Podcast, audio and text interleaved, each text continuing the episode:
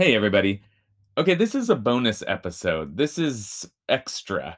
If 15 minutes of Parsha a week is not enough for you, if you're jonesing for more Parsha, then you, you may know that I teach a weekly Parsha class here at IKAR in Los Angeles every Thursday at noon uh, Pacific time. You're welcome. Um, we've got folks joining us virtually from places as far away as Japan on, on Zoom.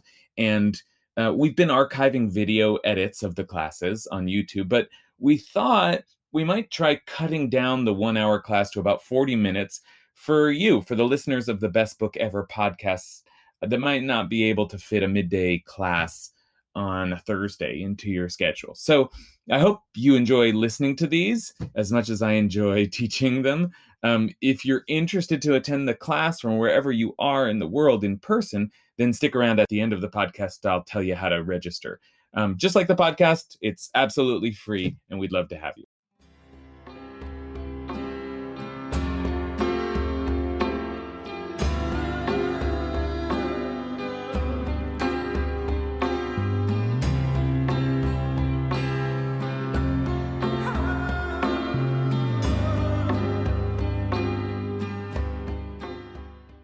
Okay, well, let me say just a word about um, that I've been meaning. Uh, just a technical point as we're getting started here. I'm going to put this this uh, this into the the the source sheet into the um, into the chat. And um, you, I just I, I want to say this because I think some folks um, are not so sure what what website they're being linked to. So the website is Sefaria I prepare all my source sheets on Sefaria, really one of the great tools of our of our age of Jewish learning. And um, and when you hit that uh, when you hit that uh, link, it'll take you to to a screen like this probably. And sometimes, by the way, it, uh, part of the reason I'm saying this is it takes you to this screen, and you're like, wait, what's going on? There's only Hebrew here. So just important to note that um, this button right here gives you English, Hebrew, or English Hebrew. And I try to link it to a, a, a, link that will put you to English Hebrew, but even so, you might be confused as you scroll down and oh, the English is here.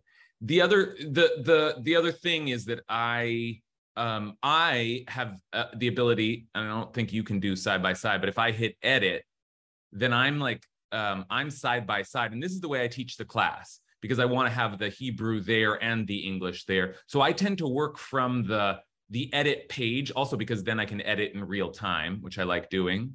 So just um, uh, since we don't have any music this morning, just uh, want to make this technical point that you uh, you can just follow along with me always. You don't need to click into the link, but if you do click into the link, you may find that you want to play with the with the language to make sure that it's um, that it's you know it's it's it's easy for you to follow. Okay. So uh, rabbi there is um an option to do side by side. To do side by side? Oh uh, and where is that rebecca? Um if you click on language it's the same place. Um there'll be a bilingual layout option. Let me go back to okay so here i am in the english and i'm yeah. clicking on this language here oh, and oh, I don't know why yours doesn't have Maybe that. mine doesn't do mine, it. Mine says it'll have a bilingual layout option. So uh, can you First try bilingual clicking- has to be selected. Yeah. Yeah. Click What the does that middle mean? one. Oh, click that it, the under language in the middle there. Click on that. Uh-huh. Yeah. Oh, And I then see. you have that. Oh, good. bilingual Once you, layout. oh, thank you very much. Thank you very much. So once you, I, I just don't use this interface, so I'm less familiar. Once you click language, then you can do this or um, this, which is the way we tend to, to, to do it in class. Okay, so very helpful. Okay, so lots of options there. And this is probably the closest to the one we use in class. Again, you have to click uh, double double language here, and then you get a bilingual layout. Okay, and so that should uh, that should pretty much take care of it. Um, good. All right, it's an opportunity to make a technical point. Um, Welcome to class. The music has just ended, and now I'm coming on stage, and here I am. um, okay, so let's uh, let's begin. Uh, we have a big, big uh, parsha this week. It's parsha Lech Lecha. It is um, we're in the early part of the Torah, so every every reading is is epic and tremendous. And um, we've been we've looked now at at Bereshit, the creation of the world, Adam and Eve, Cain and Abel, and then the story of Noah in the last reading. Although last week, instead of looking at the story of Noah, what we did was um, looked at the end of that reading, which gave us a little bit of information about Abraham's um, history, his backstory, his um, his early life, and especially the house of his father Terach and the journeying of his father Terach. And we wondered um, how much uh, of of of of that of Terach's influence can be felt in in in Abraham's life. Because the the usual way of understanding Abraham or the most common way of understanding Abraham is that he was an iconoclast. He left his father's house he left everything behind and he somehow saw what no one else could see and ventured out and became a whole new being a whole new um, spiritual visionary and there's some truth to that but as we saw last week there's also a lot of room to wonder whether Terach was beginning to have those. His father Terach was beginning to have those inclinations, and, notably, we saw Terach starting to head out to the land of Canaan, never getting there, but starting to head out there. Okay, so that that was that that's that's that was good work and interesting work. Again, that's at the end of Parshat Noach, the second reading of the Torah, and we we usually miss it because it's buried in a in a list of of descendants but if you look at it carefully, there's a lot going on there. That's what we that's what we covered last week. Uh, I just, just just to mention the, the most dramatic. Abraham's youngest brother dies, and that's mentioned in the Torah. So what what was that all about? Okay, so we we wondered about that last week. This week, Lech Lecha. This week is is the great grand opening of I don't know Judaism of uh, our tradition of this story, which will follow this family for the rest of the Torah and and that's a it's a pretty significant pivot moment because so far and significantly in the Torah we've been dealing with humanity, right? Just all people we and we and that's important too. We are all descendants of Adam and Eve as the Torah tells it, which means we're all human and we have that identity and that will that's a part of our tradition and part of our orientation, ethical orientation. We're we're we're part of one human family. But this week we begin to see the development of our own family, our own particular family, the branch of Abraham, um, which, uh, uh, which, which, as I said, we'll be following from now on. Now, that grand opening, Lech Lecha, go, and Abraham goes, it's so grand that it, um, it, it, it sort of seduces us into thinking that Abraham is fully formed at that moment. It seduces us into thinking that whatever else happened in in in in in the in the early years of his life. When I we say the early years, we mean set the first 75, right? Because Abraham is 75 when he hears the call. But whatever else happened before this, was Abraham a spiritual prodigy, or did he learn the lessons from his some lessons from his father? Was there journeying before this? Whatever else happens when he gets lech lecha, when he God calls out to him directly, we have this feeling that, oh my goodness, now Abraham's got it. Now he's, you know, he's tapped into the source and and he's and he's off. And and um and everything um everything uh flows forth from there. So that's that's the feeling we get from the opening lines. And to that i would i would just add one other um, impression. This is impressionistic. We're soon going to deconstruct these impressions. But one other impression that I always have when I read the story of Abraham, which is that Abraham seems in some ways like the, the least complicated of the of the of the early patriarchs and matriarchs that is jacob is extremely complicated it's it's obvious to say that jacob goes through all kinds of um, uh, uh, transformations, uh, journeys, spiritual developments. Jacob, Jacob clearly doesn't become Jacob un- until the, the middle of his life, maybe the end of his life, right? He's always in process. And Isaac is a complicated figure in part because he's so absent. I mean, his most significant event is almost being killed by his father, and then he's he's quiet and and uh, it's not so clear what he's thinking, what he's up to. Those two are complicated figures, and I sometimes feel that Abraham, by contrast, is just like he's just a a servant of God on a mission, doing the thing, does you know moves forward and um, Abraham's known for his hospitality, his kindness, just seems like a, a good guy who's just tapped into God and is beginning, and he's the leader, and off we go. Uh, something seems um, kind of um, straightforward about about Abraham as a as a personality, as a as a character, as a as a spiritual um, as a spiritual uh, ancestor of ours. What I want to do today, with all that said, is um, to deconstruct and to look at this parsha carefully.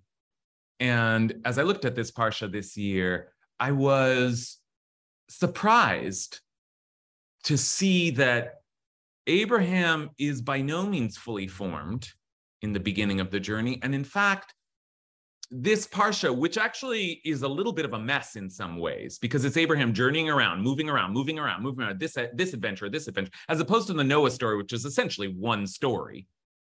Abraham's story is like, what's oh, so many things are going on, up and down and traveling, and Abraham's everywhere. And significantly, and this is our topic today, as he moves through this journey, it seems that Lech Lecha was not the end of it, that he continues to have spiritual uh, uh, developments, transformations, awakenings along the way through to the very end of the parsha, and that the Lech Lecha really should be thought of as not the the story that follows Abraham's spiritual realization, but actually the story of Abraham's spiritual realization, spiritual development, spiritual coming to be. And the story doesn't end here, so so we, I'm not, I'm not even assuming that Abraham is fully formed by the end of, of our parsha, but we will see that by the end of our parsha, a lot, a lot has happened to Abraham's um, spiritual life. Okay, so um, let's take a, a, little break to say a blessing, and uh, and get ready to start Abraham's story, the story, uh, the Abraham story, which is which is our story. Okay.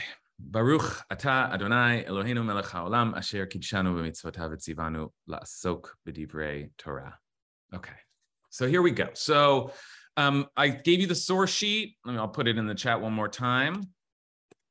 And then um, we're going to just, let's start just at the beginning. And as I said, Lech Lecha, and that in itself seems like a great spiritual breakthrough that God called out to Abraham and that Abraham heard and followed. And ooh, that's not what I meant to do. Heard and followed and listened and was the, was that, um, that w- was ready. He was ready. Okay. So, but let's take a look because even in the first lines of the parsha, we can see we can already see some some movement, some development um, soon after Abraham takes off on his journey. So let's take a look here. Vayomer Hashem Avram lech lecha. Eh, Hashem, and I'm usually I translate this as the eternal, but I want to just leave the, this is the the divine name, the tetragrammaton, uh, Yud Hey Vav Hey. We pronounce Adonai we're going to leave it as Hashem here today, but names are going to be important. That's part of what I, what we're going to be tracking here. So I'm just I'm leaving it in the not the full Hebrew, but the uh, but the uh, here you can change divine names so that there's no substitution. Maybe I'll do that. Uh, maybe I'll do that uh, for a minute. Uh, we're getting to, to know Sefaria today. So divine names, no substitution. That puts it as as this name, and this is the name. This is the name, the central name of our tradition. Maybe we'll just leave it um, that way today.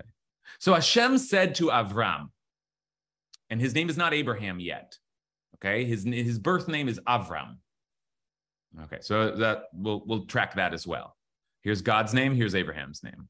So Hashem said to Avram, Lech lecha, go forth from your native land and from your father's house, house to the land that I will show you. And I will make of you a great nation, and I will bless you. I will make your name great, and you shall be a blessing, and I will bless those who bless you, and curse the one who curses you, and all the families of the earth shall, that should be a, an S, shall bless themselves by you. Avram, okay, now this is this is what I was just talking about. Av, and Avram went for, forth and he did it. He just went. This is this is the spiritual greatness of Abraham. This is why we think of Abraham as, as ready. God called, he went, boom. And he went as God commanded him, and Lot, Lot went with him. And Abraham was 75 years old when he left Haran. Uh, Haran. A good lesson to all of us that our our greatest adventures may may may lay ahead, right? 75 when he started this journey. Okay, but look at the next few lines here because soon something else very important happens that we are likely to miss because we're so focused on Lech Lecha. So Avram took his wife Sarai, who also will receive a name change eventually, and his brother son Lot, and all of the wealth that they had amassed and all the persons that they had acquired in Haran, and they set out for the land of Canaan. We talked about this last week. It seems like Abraham's going to the, God hasn't mentioned the land of Canaan. Seems like Abraham's going to a land that his father had been heading towards. Okay, listen to last week's class. When, when they arrived in the land of Canaan, Abraham passed through the land as far as the site of Shechem at the, at the terebinth of Moreh, Alon Moreh. Okay. So, and the Canaanites were then in the land. Okay, so he's arrived in what will become the land of Israel, now the land of Canaan. And then this happens. Vayera Adonai el Avram. Adonai, God, appeared to Avram. And he said, and God said, I will assign this land to your offspring. So it's like Abraham gets there, and then God says, Okay, yes, this is it. Remember, I was going to show you? Well, this is it. This is the land. And Abraham built an altar there to Hashem, who had appeared to him. I keep switching how I say this because our tradition is never to pronounce this name. We never pronounce it entirely. Usually we say Adonai, and that we even say only during prayer. So the substitute for that is Hashem. So uh, you'll you'll hear me switch around a little bit, but this is this is the name we use for for for our prayers to God. Okay, so he built an altar there to Hashem who had appeared to him. Okay, now if I may just just just point out the repetition here. I mean, first at first it's just significant. God appears to Abraham. That's not happened before. We don't have that language before in the entire Torah so far. God appears to someone. God has been talking to people. But what does it mean that God appears to someone? And the verse emphasizes it. And then he built an altar to Hashem Hanire Alav, who had appeared to him. So there's an emphasis there. So uh, there's something new. We didn't say God. We didn't say God appeared to Abraham and said, "Go forth." We just said God said this. It's something he heard, and now there's something he sees or is witness to or is in front of him. Okay. And he built an altar there too. Hashem would appear to him, and he built an altar, and that's significant as well. And he keeps building altars. He's going to build three over the course of our parsha. From there, he moved on to the hill country east of Bethel and pitched his tent with Bethel on the west and Ai on the east. And he built there another altar to Hashem. That's second altar in, in, in two verses. And more, Vayikra b'Shem Adonai. And he called out to Adonai by name. Okay.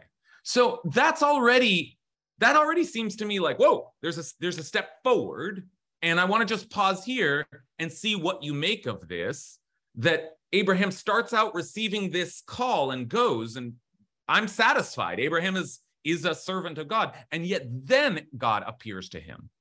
Then God appears to him, and then Abraham chooses to build an altar. And he keeps building altars, and eventually he calls out to God by name.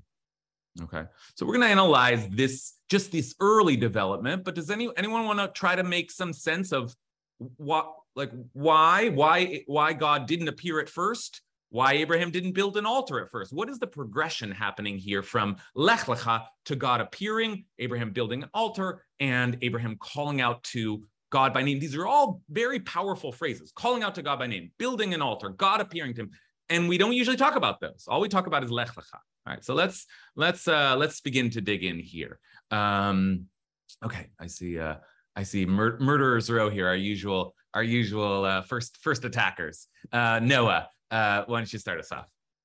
Yeah, th- this is always an interesting parsha, and I'm gonna touch on a, a midrash that said Abraham was one of the ones that studied at the yeshiva of Shem and Eber, and I think the going out part that's when he's going out to find himself, maybe find God, maybe find that divine spark, and then he's going to act on it. And lastly, he's going to perhaps see something or other. Maybe he saw a form of the divine. Maybe he saw something that was just a miracle. And there he finally builds an altar to designate this place as where he saw the divine. So okay, good, good.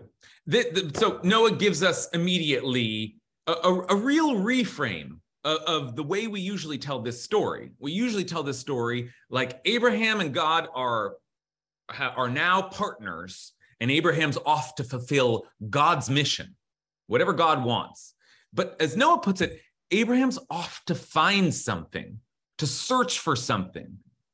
That's a very different telling of the story. God says to Abraham, Go, and Abraham goes, but it's not going with full confidence and in in God and and ready to do whatever God says, but actually, okay, let's figure out what this is all about. Where what who is this speaking to me? And so when God appears, it's like that's a response to there's a there's a back and forth here. God talks, Abraham goes, then God appears, Abraham builds an altar, then uh, then um, then Abraham begins to call God by name. There's a development here, and it's because Noah tells us we might see Abraham's lech lecha, Abraham's great going out, as the beginning of a spiritual exp- exploration, not the consequence of a spiritual exp- exploration. Okay, Leah Matsui. I agree. It's the beginning of a spiritual exploration, very necessary that he leaves his father and then is able to bring forth the specific skills that he learned at his father's knee, so to speak, his father being a sculptor. So, who better would know how to build an altar? Who better would know how to work in stone than Abraham? Okay, all right. This, this, this, these are great speculations. Where did Abraham learn how to build an altar? So, we did some wondering last week around the question of what he might have learned from his father. And Leah just uh, just like offered a very surprising very in, very uh, very ironic version of that where it, the midrash tells us that abraham's father made idols. So he was a he had a shop and he made things and abraham was someone who knew how to make things. And so instead of idols he made uh, altars. That that's a good that's an interesting reading. But but now that leah mentions abraham studying and learning things um, she takes us right right to um, the heart of one of the one of the the the one of the the modes of analysis that I want um, us to to engage in today. Um, it, it, following exactly that question, where is Abraham learning this stuff? Where's Abraham like absorbing this this, this spiritual practice? Did, he built an altar. Why did he build an altar? How did you know that an altar was a good thing to build. So maybe he learned how to build from Terach, but there is one other person who's built an altar so far in the Torah. Do you remember who that is? One other person who built an altar. Noah. Noah. That's correct. Noah. Noah, Hiro, thank you. Noah built an altar after the flood. Noah was the first person to build an altar. So now that's interesting. Same exact language. Noah built an altar to Hashem and taking of every pure animal and every pure bird, because remember, he had a lot of animals on that. He offered burnt offerings on the altar. So that's pretty interesting. That's striking. Exact same language. Only person before Abraham was his ancestor 10 generations back so when Abraham builds an altar, he's not coming out of nowhere. There's some tradition of altar building and offering. And when Abraham builds it, Abraham's the first person to do it multiple times, right? We only have record of Noah doing it once, but there's some connection there. And now that we've established that connection, let me make one other connection for you, which is that he called out to God by name. He called out to Hashem by name. Well, has anyone ever called out to God by name? Yes, there's also one other mention of calling out to God by name, and this is even earlier. Adam had Cain and Abel, and that was a disaster. And then um, Adam and Eve had another child. She bore a son and named him Seth, meaning God has provided me with another offspring in place of Abel. Right? He, uh, Shatli gave to me another offspring, for Cain had killed him. And Seth, in turn, to Seth, in turn, a son was born. So now this is this is third generation of humanity, right? Adam and Eve's grandchild, and he was named Enosh. It was then that Hashem Adonai began to be called by name. Same phrase there, Likro b'Shem Adonai. Okay, now that enough is we could talk about for the rest of the class because th- th- that's that's that's that's one of the big questions I have for us today.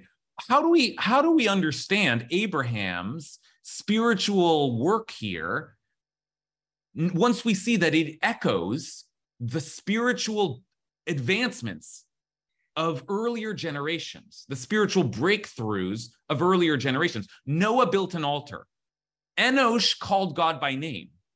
Abraham heard the call from God and went, but then when God appeared to him, he built an altar, built another altar, and called to God by name. So now we've got a, a now we've got a, a, a, a history. Now we've got some source. Now we've got some some notion of where Abraham might be getting this from. Okay, so let me um, uh, turn to some new folks here. Katie. Hi, I um, was really struck with kind of God's promise and thinking about Jacob's promise later on, where God says, go out, like God says to Abraham, go out and I will do all these things. And sort of the inverse is happening in the future, where Jacob says, if you do all this for me, God, I will then tithe to you. Hmm. Um, I don't know if the Hebrew structure has the same if then when God says it to Abraham, but I was just kind of struck that I don't know how risky it actually was for Abraham to go out because he's sort of in a position to sort of test and say, like, is God going to do this for me? Mm. Which is interesting. That I, I, that's a great um, framing that you that you give us, Katie. We, we, might think about that with Jacob, and we might think about with, that with Abraham, or really anyone who's in contact with God. What is the back and forth?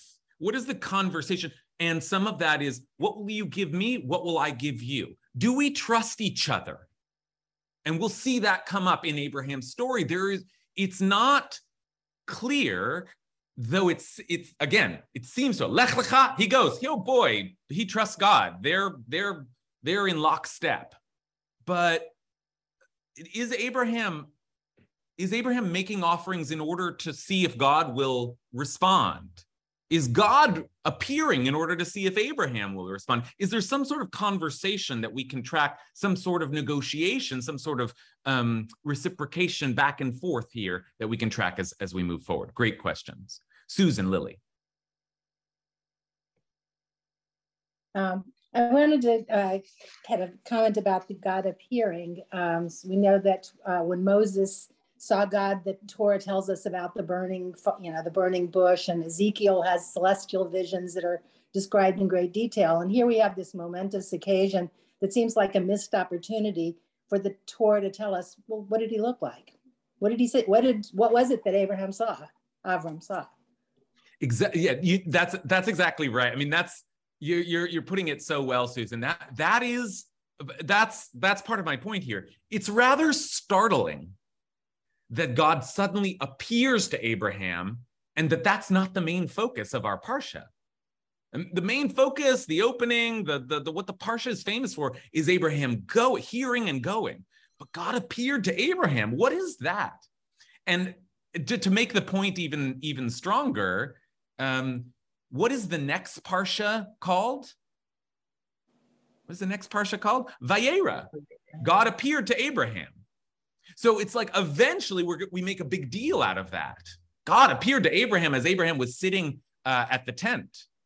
but here it's just sort of past it sort of passes we pass right through it as abraham's doing his journeying right? So susan wants to know well what was that like god appearing to abraham?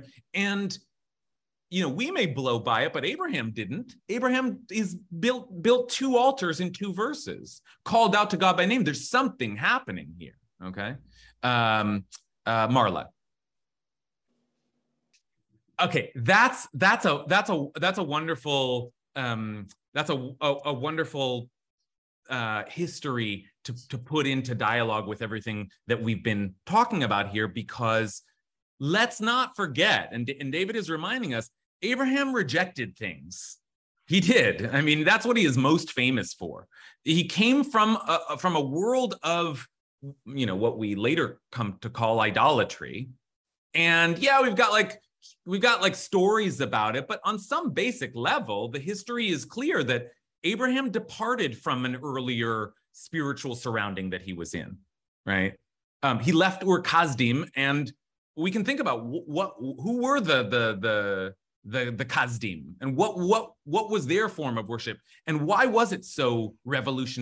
that Abraham came to focus on this one God? All of that is true. And let's just put that in conversation with everything we've been saying, which is that we can we we can come to think of Abraham as someone who is sifting through the past and trying to figure out what is what worked, what what what's good, and not just the past but the present. Abraham comes into contact with someone who blesses the God Most High. That's good. Yeah, that sounds right. But there are other things that Abraham is encountering. Maybe maybe what's going on in in in Sodom, for example, that Abraham says, "Ooh, that's that's not good. Those people are too violent. Those people worship um, the moon. Those people that that's not our that's not our tradition. Right. So imagine Abraham sort of sifting through and trying to come up with what's the truth, what's the essence in all of this that should be carried forward and what needs to be left behind. Very powerful framing of Abraham there. Agnes. Yeah, I, I feel sad to miss the last week's conversation because it feels super relevant, but I think I'm thinking of your sermon this last Shabbat too, in that the elements of this journey that we've been unpacking of Abraham leaving, building, and then calling God by name feel like they're a very intentional remix of the Babel story, and that Babel starts with a desire for a name by way of building, lest we be scattered. And Abraham, in some ways, does those same actions, but in reverse. First, he's scattered, he goes out, and then he builds, but not a singular tower, multiple altars in other places. And only then he arrives at this name, and not his own name, but the name of God. And I feel like it's almost an argument that, like, naming shouldn't be about consolidation. Like identity is not about having to be in one place and fixing this thing. It's actually God, this, this idea that a name could name something that is everywhere and expansive. So when he uses the language of this other priest to refer to God, it's almost like we're in this post-Babel world of many languages. He's like, this the name of God can exist in my language, it can exist in your language.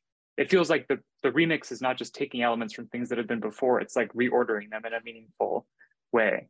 Yeah, yeah that's you know you remind you're you're you're you're reminding us of of my sermon last week and and um and the the shocking commentary of the of the Ibn Ezra that says that Abraham was at the Tower of Babel and was one of the builders of the Tower of Babel right that's that's what I spoke about and um and Agnes is is is right to to to imagine that if you know if that were true that would also be part of the of the journey Babel itself as part of hum- humanity's journey to try and figure out what it means to to to be in good relationship with God. But imagine Abraham at the site and imagine Abraham perhaps implicated in the building of the Tower of Babel. What um, that suggests to us, and especially now in the sweep of of of the Abraham that we're that we're following, um, and and this is really, and if nothing else, this is this is what I'm learning this year, what I'm realizing this year, and and and maybe the the, mo- the, the, the most central takeaway of, of this study of Abraham is that, as I said, we tend to think of Abraham as just like, well, you know, just like a, a good follower of God, spiritual figure. That's all there is to it. And in fact, it seems that Abraham's life and and development was much more complicated than that. As much Abraham was a much more complicated figure than we tend to give him credit for and there was there there were there were all kinds of of steps along the way that brought Abraham to be Abraham. What if Abraham was one of the builders of the tower? Right? What if Abraham worshipped idols once upon a time? right? And then had a revelation, but that's still not enough. Then he has to have another revelation and another revelation. He has to keep learning because that's that is the spiritual life. We always have to keep learning. All right, let me take one last comment from Alexandra, and then uh, and then I want to look at uh, one last text with you. Thank you so much for the class. Um, I'm really enjoying this discussion. I I had some tech issues at the beginning, so I, I hope this wasn't already said, but to me, his spiritual journey, I love how it, how what Agnes said, and, and I missed your sermon, but I love the idea that it echoes the, the story of Babel. I was thinking it echoes the, the Jews leaving Egypt and how they, they go, they get out, they go, and then they build something they they actually build something and and the as they're going, they don't have a concept of God. They their concept of God is developed um, as a people uh, throughout their time in the desert, through building the Mishkan, through through that generation's struggle and and through the revelation at Sinai, and and and it continues to develop um, beyond that. Uh, but so I I think maybe that's like the maybe that's what a spiritual journey is like you, you go you do it. You don't question at first because that's not a sophisticated way. But then eventually you do learn to question because that is more sophisticated. And you learn where you can and you especially learn from God. And I think I think we, we don't get, we were getting like the cliff notes of their relationship. Not that the Torah has clip notes, that's a horrible thing to say, but we're, we're, we're getting like not uh, every conversation Abraham has with God. We don't get when God's like, yo, Abe, like, how are you doing? Like, get up, go look, there's a butterfly out there. That's gorgeous. Go see it. I did that for you. Like, we're missing the little moments that teach Abraham who God is. So he eventually learns to question, eventually learn, and eventually they become partners. Mm. Okay, that is so beautifully put, Alexandra. And that really should be the end of the class because Alexandra really has given us our our punctuation. Uh, is given, or, and the punctuation is really a, a an ellipsis, right? Like dot dot dot. And so too for the future of, of our entire peoplehood. It will always be a, a, a spiritual learning journey. And what Moses will understand about God is advanced of what Abraham understood about God. Not because he was better, but because that's the way it works. We're always building on, on earlier realizations and sifting through. And so once Moses is in contact with God, there's a step forward. In fact, God says to him, I appeared to Abraham, Isaac, and Jacob in one way, I'm appearing to you in a different way right there's there's greater and greater spiritual insight we hope as we move through history. And you know maybe we've gotten to a place where we realize god doesn't need burnt offerings right? Maybe the the, the rambam maimonides would suggest we're spiritually advanced of that civilization and that worked for that time but we keep moving forward. We keep sharpening our understanding of god and we'll never get there right? That really is the uh that's really in some ways the point and we should just end there um, since I have a few minutes left, I'll, I'll, just show you one last thing. I realized even as I was putting this source sheet together, there's way too much on here. And one of the things that's way too much is there are two covenants given to Abraham in this week's parsha. So now that's really a whole separate. I says I was as I getting ready to teach this, I was like, I don't know. There's no way I'm going to get to both covenants, and I won't. But as we are tracking Abraham's journey through Parshat Lech just note the fact that Abraham that God makes one covenant with Abraham, um, what's called the covenant of the pieces, because he cuts up all these pieces of offerings and walks through them, and there's some spiritual thing that happens there. It's, it's all happens in a in a haze of a vision. Um, so that's one covenant. Um, uh, here in chapter 15. The word of Hashem came to Avram in a vision. Okay, so there's that's that's important, but we don't have time for that today. And God made a covenant, but then just two chapters later, God makes another covenant. And I just want to end with this language. When Abraham was 99 years old, 99 years old, okay, 24 years later, uh, Hashem Adonai appeared to Avram and said, "New name, I am El Shaddai. I'm El Shaddai." Walk in my ways and be pure, and I will establish my covenant between me and you. Uh, okay, another covenant. So as we're thinking about Abraham, you know, learning from repetition, learning from from what's taken place in the past, th- there's there's what to talk about there, just like doubling Abraham needing multiple covenants. What does that mean? Lots of interesting things happen in here, such as a- Abraham getting his name Abraham, which we could have spent a whole hour on, and of course Abraham being circumcised. That's that's the nature of this covenant. But I just want to end by by doing what we did at the outset, which is looking at the words of God's um, God's offering here of a, of a new covenant. God says, I am El Shaddai, walk in my ways and be pure. Now, have we ever seen anyone else walk in God's ways and be pure? Yes, we have. Once again, Noah walked with God and was pure in his generation. And Noah wasn't even the first because Hanoch walked with God. Okay, so there's more analysis to be done there, but there's there's a version at the end of what we saw at the beginning, which is that Abraham is is echoing some of the spiritual insights of the past. Surely he is leaving some of them behind, but he is carrying some of them forward. And maybe the last thing I'll say is just that this moment when God says, Walk before me and be pure, now it's God referencing Noah. It's almost, I, I, I don't you know, I wish we had more time, but it's almost like God is understanding that Abraham is a spiritual student. And so God is giving him language from the past. Be like Noah in some ways, be like Hanoch in some ways. Here are some spiritual reference points for what I want from you. And maybe Abraham, who didn't get the first covenant exactly right, right? Maybe Abraham now is like, I get it. You mean like my ancestor Noah used to walk with God? I shall walk with God. Right? I get it like my ancestors used to do. They are on to something. I'm going to take it the next step forward. And that is maybe a, a, a more complex, but a maybe maybe a truer picture of what Abraham's mission and journey, and above all, spiritual development was all about. So thank you all for your time. I'm sorry not to be able to hear from all of you, um, but we'll uh, we'll pick up m- with more from Abraham next.